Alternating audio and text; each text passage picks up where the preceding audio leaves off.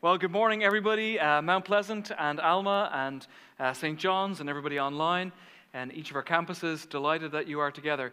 Okay, you are, you're either going to come up with this or you're still doing it right now or you've done this in the past. Who here can look back and remember the days, for Kelly and I, was a good few years ago, where it was sippy cups and it was bottles of milk and mashed up food?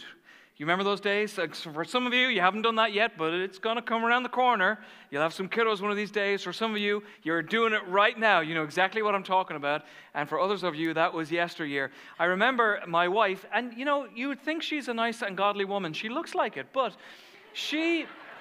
She would take every advantage and take such joy because of, I really, it's a hardship that I endure. I don't know why, but when I was spoon feeding my kids when they were little babies, there's a part of my anatomy that I have no control over.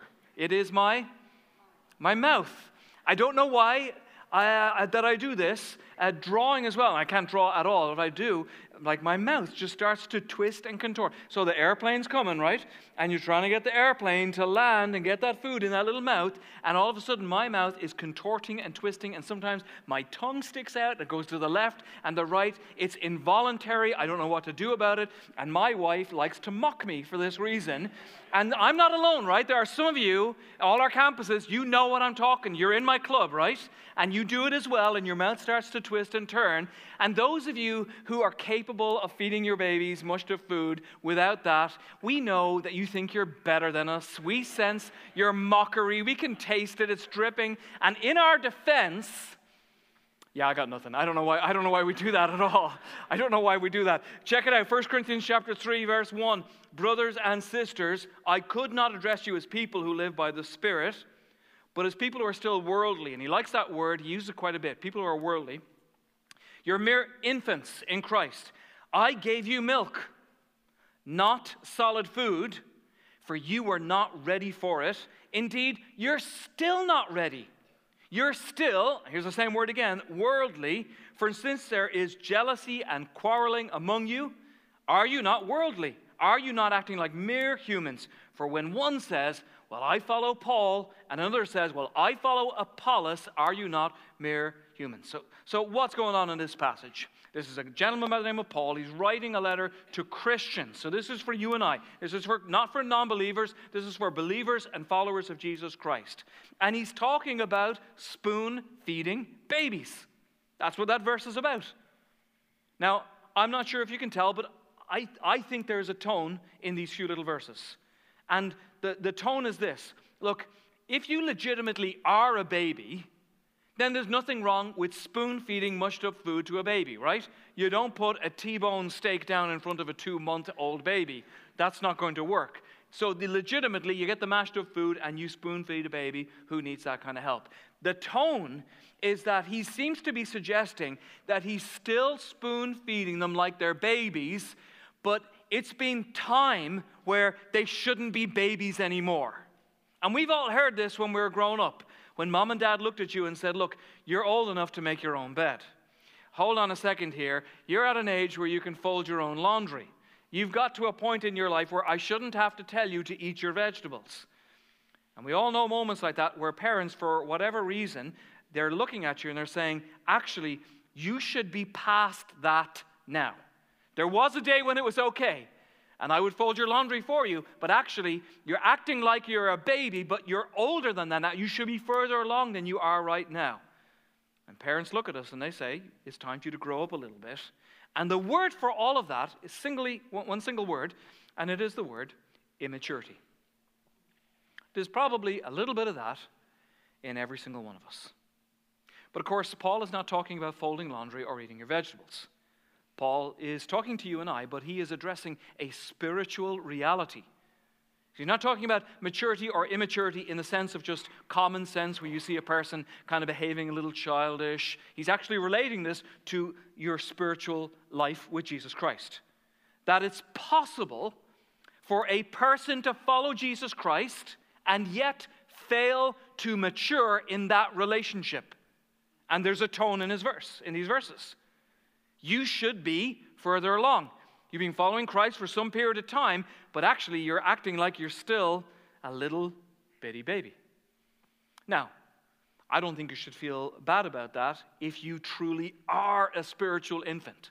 And so, if, if, there's anybody listening to me today and you are actually, this is very new to me, this is very recent for me. I, I recently came to Christ, found forgiveness of my sins. Then you are a spiritual baby. And praise God, that's where you ought to be. And we would never expect that perhaps you would understand the Bible from page to page, that you've memorized verses or chapters or books of the Bible. We wouldn't expect you to perhaps know things like about prayer or self sacrifice or tithing or generosity or serving or uh, uh, self denial or generosity or unity or the gifts of the Holy Spirit because you probably haven't even heard of those things before. The problem arises when a Christ follower has been following Jesus for some period of time but they never grew up. They remained a baby. You, potentially, remained like an infant. Years of following Jesus under your belt, and here's, here's a spiritual contrast of what he's talking about. Years of following Jesus, and yet here you are, like still getting offended at people, still unwilling to forgive, still holding on to grudges, a lack of spiritual habits in your life, basic things like maybe talking to God, praying to Him, getting into His Word. Still engaging, and there's the negative things, and we see this in the verse a little bit in things like gossip and, and slander, and still getting distracted like a child would. But you've got years under your belt, and like, why am I still behaving like a baby, like an infant? I should be a little further along by now. You've been a Christian for years, but there's either poor spiritual habits or maybe no spiritual habits.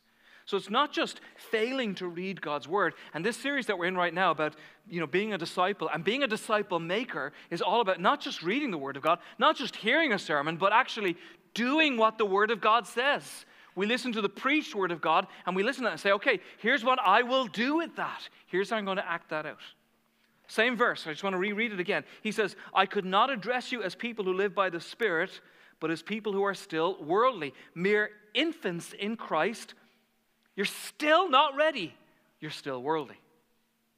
And the examples that he gives in the text here is quarreling, people being jealous, and did you catch a little bit of church politics in there?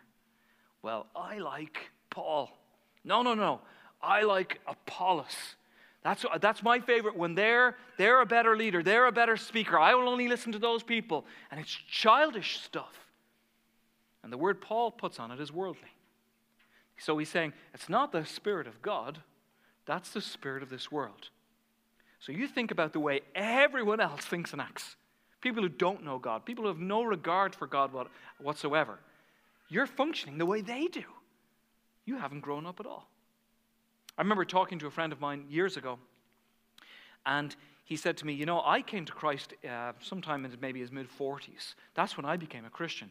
And I repented of my sins. I started living for God. And I was like, okay. And it had been like a decade since he had committed his life to Christ. And he was looking at me and saying, well, I don't know these things. I can't be expected to do these things. And I don't know the Bible. I mean, there are other people who grew up in the church or other people who've been Christians far longer than I have. What was he doing? He had been following Jesus for a decade, but he was giving himself a hall pass to basically live in a way that he knows better. What happened in the last decade? It's actually heartbreaking stuff. And here's the thing I want to say to you, church I don't want that for you. I don't want you to be following Christ for a decade, but acting like a two year old, living and functioning as a spiritual two month baby. In a church our size, all our campuses and online, is it possible that in community church that we have people who have been following Christ for some number of years and yet there is still immaturity and childishness in their walk with Christ? A hundred percent yes. Of course that's in us. Of course that's in our church. And from a place of love and care, from a place of a shepherd, I actually don't want that for you. And I'll tell you why. Because your faith will never really make sense to you if you remain in a state of infancy. And what happens is your spiritual life turns into consumerism and spectatorship. Think about a baby, think about a toddler. You got to meet all my needs. Open your mouth. Here comes the here comes the airplane. Change my diaper, make my bed, do it all for me. And your spiritual life actually won't make any sense. And what happens is it becomes a bit lifeless and stagnant. And you become plump and overweight and unfit and undisciplined. And then what happens to that kind of toddler age is you begin to feel entitled to that way of life as a follower of Christ. And it's a real danger for any person who gets there because you fail to become the man or woman that God has called you to, particularly a man or woman on mission. And you mistakenly begin to think that the idea of following Christ, the sum total of being a disciple of Jesus Christ, is that you come to a building on a Sunday where you are spoon fed messages to make you feel good. Now, there's nothing wrong with encouragement, there's nothing wrong with affirmation and love and care. That's great. But this idea that I must walk away feeling good about myself, open wide, here comes the airplane. I'm telling you right now, Christ died for so much more than that.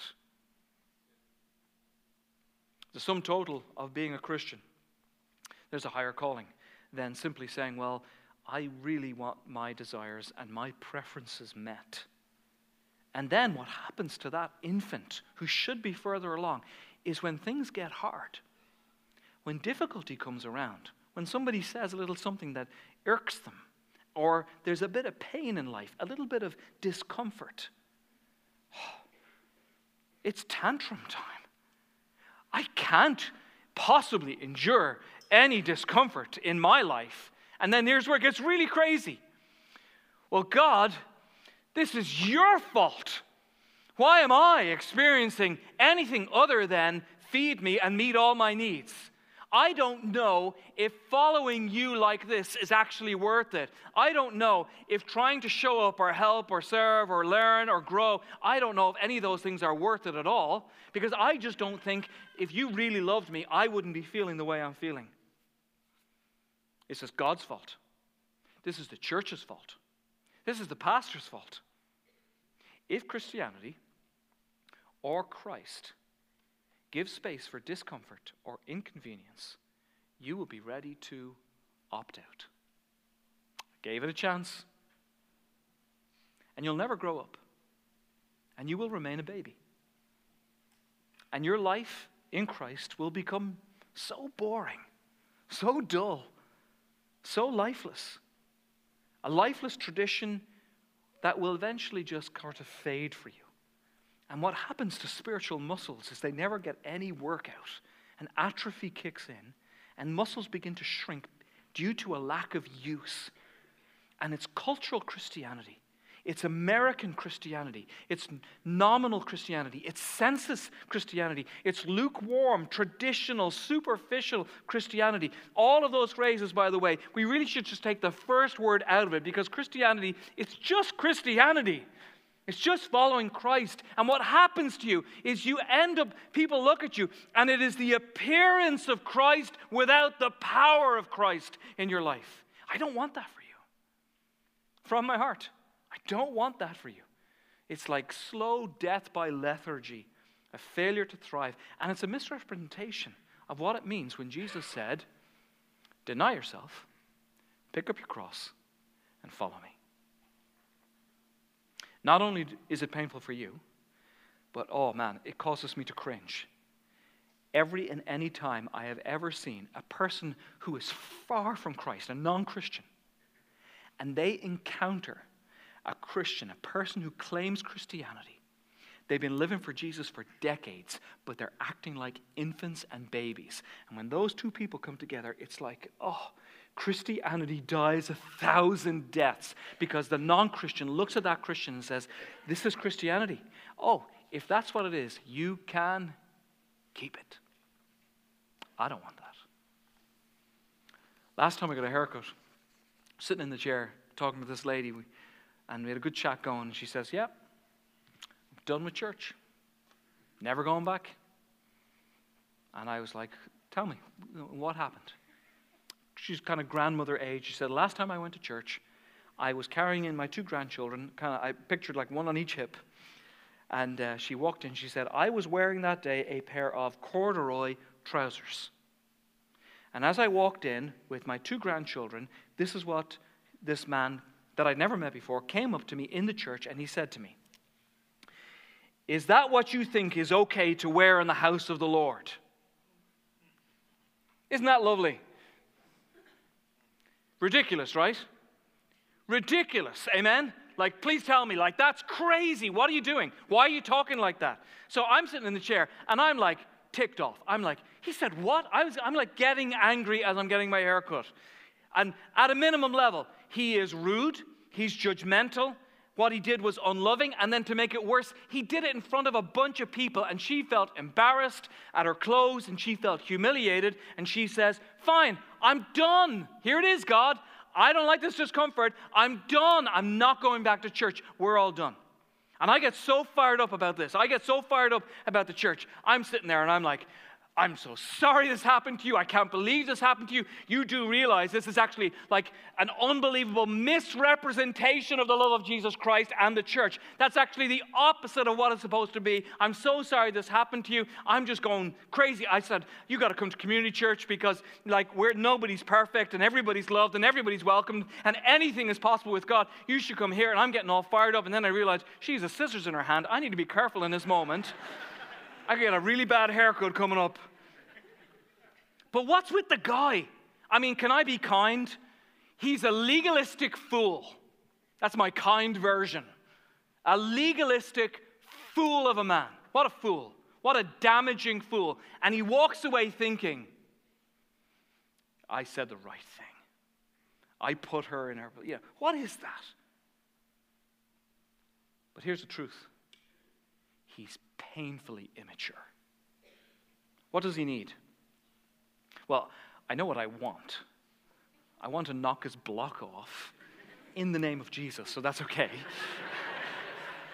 I want to knock his block off. I want to verbally assault the guy. I want to take him down a peg or two. But if I do that, guess what I am? I am as immature as he is. What does he need? Not what do I want, what does he need? Church, he needs to be discipled. He needs to grow up. He needs to be confronted with truth and love. He needs to repent. He needs to apologize to that woman. And he needs to start following Jesus differently. What about her? What does she need? I'm not going back to church. My feelings were hurt. Mature or immature? Have you done it? What does she need? She needs to be discipled. She needs some care. She's upset. And I tried to care for her and be kind to her and show her the love of Jesus Christ. But in the context of being hurt and a bit wounded, she needs to find obedience to Jesus Christ. I don't want lifeless church attendance for you. Church, are you with me today? Like, I realize, like, I'm putting down some stuff here, like, not the most pleasant thing to hear, perhaps. But we're not talking about society. We're not talking about culture. We're not talking about America. We're talking about you. We're talking about me. Dallas Willard the greatest issue facing the world today, so big statement, the greatest issue facing the world today is whether those who by profession or culture are identified as Christians, so those who say, I am a Christian, will they become disciples? A whole bunch of people walking around saying, No, no, no, no, I am a Christian. According to this author, the greatest need in the world today is that those people who seem to claim this would actually begin to disciple, be disciples of Jesus Christ. Church, listen to these statements, please. I am not a Christian spectator. I am not a Christian consumer. I am a spiritual contributor. I was made by God and for great things. So, all of our campuses actually really, really loud. All together, ready? I am not a Christian spectator. I am not a Christian consumer. I am a spiritual contributor. I was made by God for great things. And in order for that to become a reality in your life, you're going to need to grow up and mature. Great things, good things, God things, kingdom of God things, biblical purposes, God's heart and mission for the gospel, God's design and purposes for you. I simply have never seen that happen in any other person without looking and observing a concerted shift from the comfort of infancy to a sense of I'm going to begin to spiritually mature. A concerted effort towards growth and maturity because it forces us to stand up.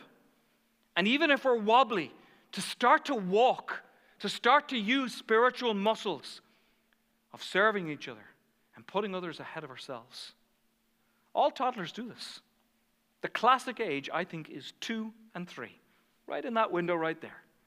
And I remember our kids, all, all of my kids did this. That moment, they're just like their mother, where they fall on the ground, arch their back, crocodile tears, wailing, screaming, arms and legs flailing. That's just like your mother. I saw people nodding at me like that was not a good thing to say.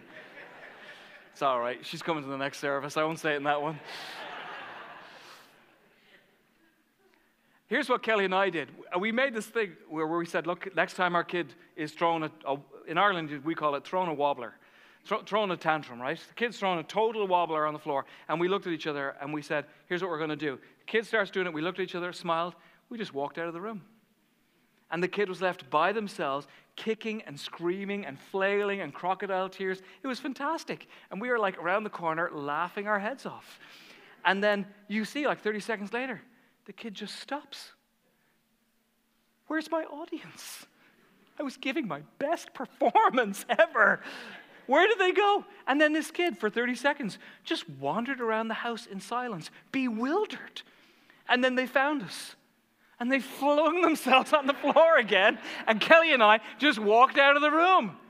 It doesn't work unless there's an audience there. What would it be like if you identified spiritual immaturity in your own life? And in a sense, you just said, I'm not tolerating that. I'm walking out of the room. I'm not giving that an audience. I will not permit that, even within myself. I'm going to identify that and starve myself of that. I'm going to leave the room. I'm going to be intolerant of here comes the aeroplane and little bottles of milk and sippy cups. I'm not going in for church politics or quarreling or jealousy or distraction. I'm going to be intolerant of an impotent worldly way instead of the way of Jesus. I want to show you an image if I could. I'm going to pop it up on the screen here. And if I had a nickname for this, it's just a little picture, I would call it the maturity wheel. And I just want to kind of go around the wheel here. And here's my question I want to ask you as you're looking at this. I'm going to ask you, would you please find yourself in this little picture here? The first one is a description called being dead in your sin or being dead in Christ. It's actually quite a biblical phrase, being lost in your transgressions. It means it's a person who has no relationship with God whatsoever. They have not repented of their sin, they have no faith in Jesus Christ. And if that's you here today, despite the fact that I've just called you dead in your sin, which is kind of rude of me to do that, can I just say, I'm delighted that you're here in church today, and I believe Jesus loves you, and he wants to do amazing things in your life. Is that you today? Are you dead in your sin? A second one would be an infant. Is this you? Are you an infant? Maybe you have just begun to follow Christ. Maybe this is new to you. What does that look like? What would an infant sound like? Well, infants will say things like, No, I'm sorry, I, just can't help you with that. I'm too busy. Infants will say things like, Well, I just think all Christians are a bunch of hypocrites. Infants will say, just like, I've got more important things to do than to get into a group and to get into the Word of God together. Uh, infants will say things like, Well, God knows that I'm fine just the way that I am. An infant might be brand new in Christ, and here's where it gets really painful, church. Or an infant could be somebody who's following Christ for many years, but they failed to grow up. It's a failure to thrive. Generally speaking, for an infant, life is all about them and their needs. The third one is a child. Is this you? You begin to grow a little bit. You have relationships with people who are Christians and non Christians, which is great. You're just starting to develop some Bible habits, maybe some prayer habits. What does it look like? A child might say something like, Well, I really like my church because I feel like I belong, which is wonderful. Well, my community group is really good uh, because I, they make me feel welcome. But I'm actually a little bit upset because my community group got a little bit too big and they said they need to split in two to make more room for more people. And I don't like that because I just began to get to know these people. I just started making friends. Spiritual children are just starting to grow up a little bit. They're starting to love God, they're starting to love people, but it's still mostly about them and their needs and their comfort. That's a child. Is that you? The fourth one here is a young adult. That's a great stage of maturity because you're beginning to be a little less self centered and self focused, and you're beginning to become a little bit other focused. Beginning to see yourself as a servant, as a minister of other people. Beginning to step into some basic spiritual habits and disciplines like generosity and thanksgiving, or uh, understanding your purposes in Christ, tithing a young adult might say, You know, I was going to do this on Friday and I was really looking forward to that, but I'm not going to do that because my friend actually needs a bit of help, so I'm going to go and I'm going to spend some time with them. I think that would be a better thing for me to do. Yeah, my, my community group got too big and we, we split in two, and actually, I see the need for it, and maybe I could help out now because they probably need a few more leaders. Maybe I could do that. Young adults are beginning to put other people first, and they're beginning to become doers of the Word of God. And then there's the last one parents. Is this you? This is a, a great place of maturity. Now, church, can I ask you, do we ever arrive? Do we ever land at like, I am now officially mature. I don't have to mature anymore, right? We all know the answer is no. I will never stop growing. I will never stop trying my best to become more and more like Jesus Christ. But parents are becoming skilled at seeing other people and seeing where they're at and seeing what their needs are, and then saying, there's perhaps a way in which I could step in and begin to disciple and care and support and love and pray. They begin to understand this role of investing into other lives, which is the greatest investment you can ever make. Spiritual parents say things like, I'm not going to do that thing on Friday that I wanted to do. Instead, I'm going to visit Susie because she needs a bit of help and support. But I'm going to bring Mary with me so she can see how to do that in another person's life. That's, an, that's another level of maturity. Parents are solid in the, in the Word of God. They're grounded in the Word of God. There's a dependence upon the Lord. They're other people centered, and more than anything else, they are beginning to make disciples. Did you find yourself in that picture? There's probably a place where you are the majority of the time. You do know it's possible, honestly, to be 12 years of age but have the maturity of a spiritual young adult. I've seen it before. It, you do know it's possible to be a 75 year old man or woman who's been following Christ for decades, but have the maturity of an infant or a child. It's not age related. Where am I in that picture? I believe that I am a parent. And I don't say that in a big headed way. I'm a pastor of a church. If I'm not a parent, I should get another job. I, I, absolutely should be a parent. That should be normal for a pastor in a church to be investing into other people's lives in a mature way and to have their lives on the Word of God. I say that to you because I want to say this, not to say I'm a parent, but to be, to be a little bit honest and confess something different.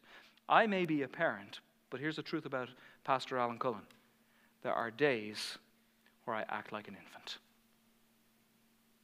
I may be a parent, but I have moments that are tremendously childish. I think that's actually all of us.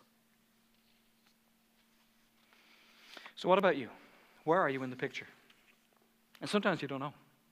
Sometimes we're more or less aware than we have self awareness, uh, or more or less mature than we actually realize.